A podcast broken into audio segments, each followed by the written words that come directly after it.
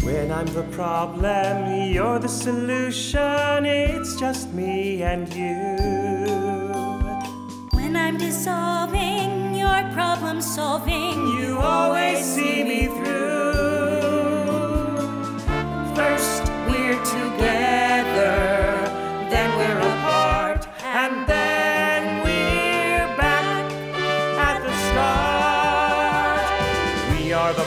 Problem. we're the solution. It's just you and me. Then at the act break, You take a spit take. life's a comedy.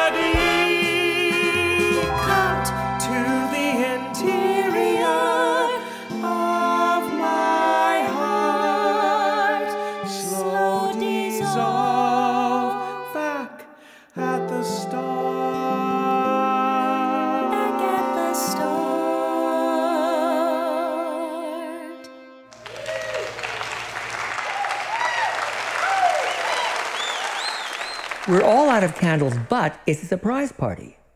I can't let hubby see that I'm going to buy him birthday candles, but the party is tonight. And let's recover from this trauma by accusing others of things that they did not do. there is a hole inside the middle of Iceland five miles wide, bigger than any other place.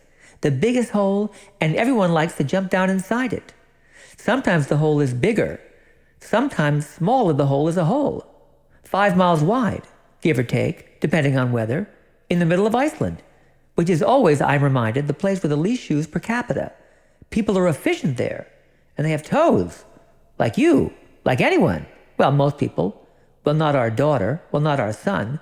But let me tell you, if you go to Reykjavik, it's toe central. When that story is attributed incorrectly to the journal that will someday employ my neighbor, he will fall ill. The transitive property of false narratives, they make one person ill and crumple. And what's that you've got in your hand? Is it moss? Is it a bunch of moss? Are you gonna rub it on that gash? Don't you see the gash? The one in your, the gash over your ear, just in your head? Moss will. Well, I think it will, based on a film I saw. Help. It could just fill up with bacteria. Where'd you get that moss? This is my property. Where you're standing. The property line is clear, demarcated. There, there, and there. the neighbor's been saying for months that she has to publish her parish. And I know which I choose for her, given her chicken salad sandwiches, as offensive as the nights the Rose spent in jail, and more calories too. Personally, I've no time for it. And although I could assist in her ambitions, I have my own tribulations, such as being the head of a tribunal, which could be the only kind of tribunal any of us ever see, given the state of things of the state. Plus, there's the issue of the candles, which I've clearly explained as the main thing going on here, the most important thing. Because if the candles are purchased and hubby sees, whoopsie daisy, the party's been outed, we're all outed. What a disaster that would be. Surprises are the currency of his birthdays, and to ruin this would mean I am not his hubby, I never was. Complications. The candle store does not have any birthday candles. It's not that kind of store. And also, the neighbor is having a party at the same time, and no one is allowed to know. I only found out because I have a trace on her, a tail on her. I've tapped her phone and phoned her to find out how much she has on tap. Join in, if you dare, to the intrusive nature of my curiosity. Ask yourself questions that can only be answered invasively, and then roll the questions around until the questions are so tired they ask you to answer them just as you leave them alone.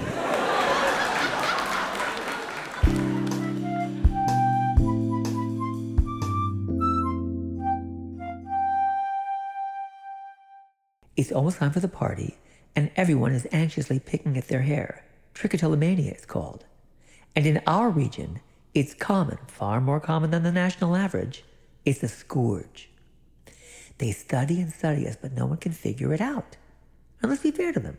They're not experts in this particular, I don't know, mass psychological phenomenoniosis. They just drive and ask unrelated questions, and I'm not sure what their badges say, but I don't think those are their real names. the party start time hits, and what is it that they say? Don't pick up any wooden nickels? Let's get one thing straight. One thing straight as an arrow. One thing. One thing at a time. One over easy egg. one punctured sunny boy, one sister who will not come down. The cats are so many I've lost count. And where is the birthday boy? Hubby, the man I love and tried to kill once with my car. Where is he gone? Mrs. Robinson, Joe DiMaggio, Altar of Anubis, Kremlin, corpsing, which means you can't stop laughing. You're corpsing. You're dead. Somewhere in Iceland, the ancient hole begins to close, trapping the ones inside who most defended it. My neighbor's dog and the dog's ancestors, an Icelandic sweathound, sledhouse, long-eared mush puppy at his ilk. I curse the curse, the curse, the curse, the curse, the curse, and there are two parties. I was so wrapped up in the so the candles weren't. They never were. Hubby is at the other party, and he was so shocked, not just surprised, because who are these people? Whose house is this?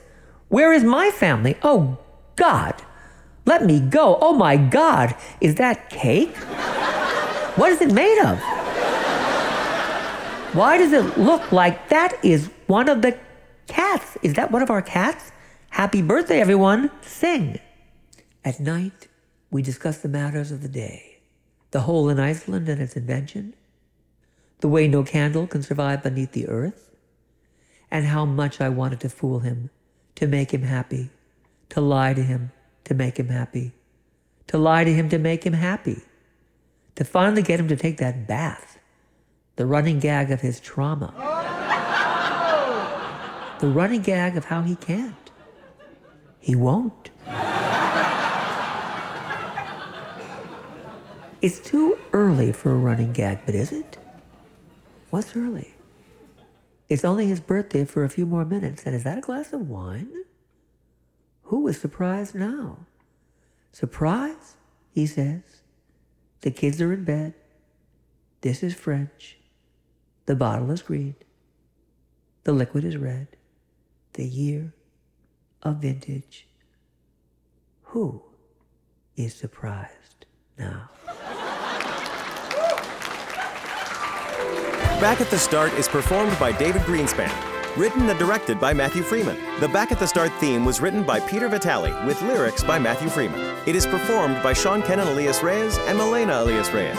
Back at the Start is produced and mixed by Sean Kennan Elias Reyes, with additional mixing by Nate Brailer of Hyperbolic Audio. Special thanks to Josh Wilcox at Brooklyn Podcasting Studio, Ben Lohrberg, and Pam Grossman. Back at the Start is a theater accident production.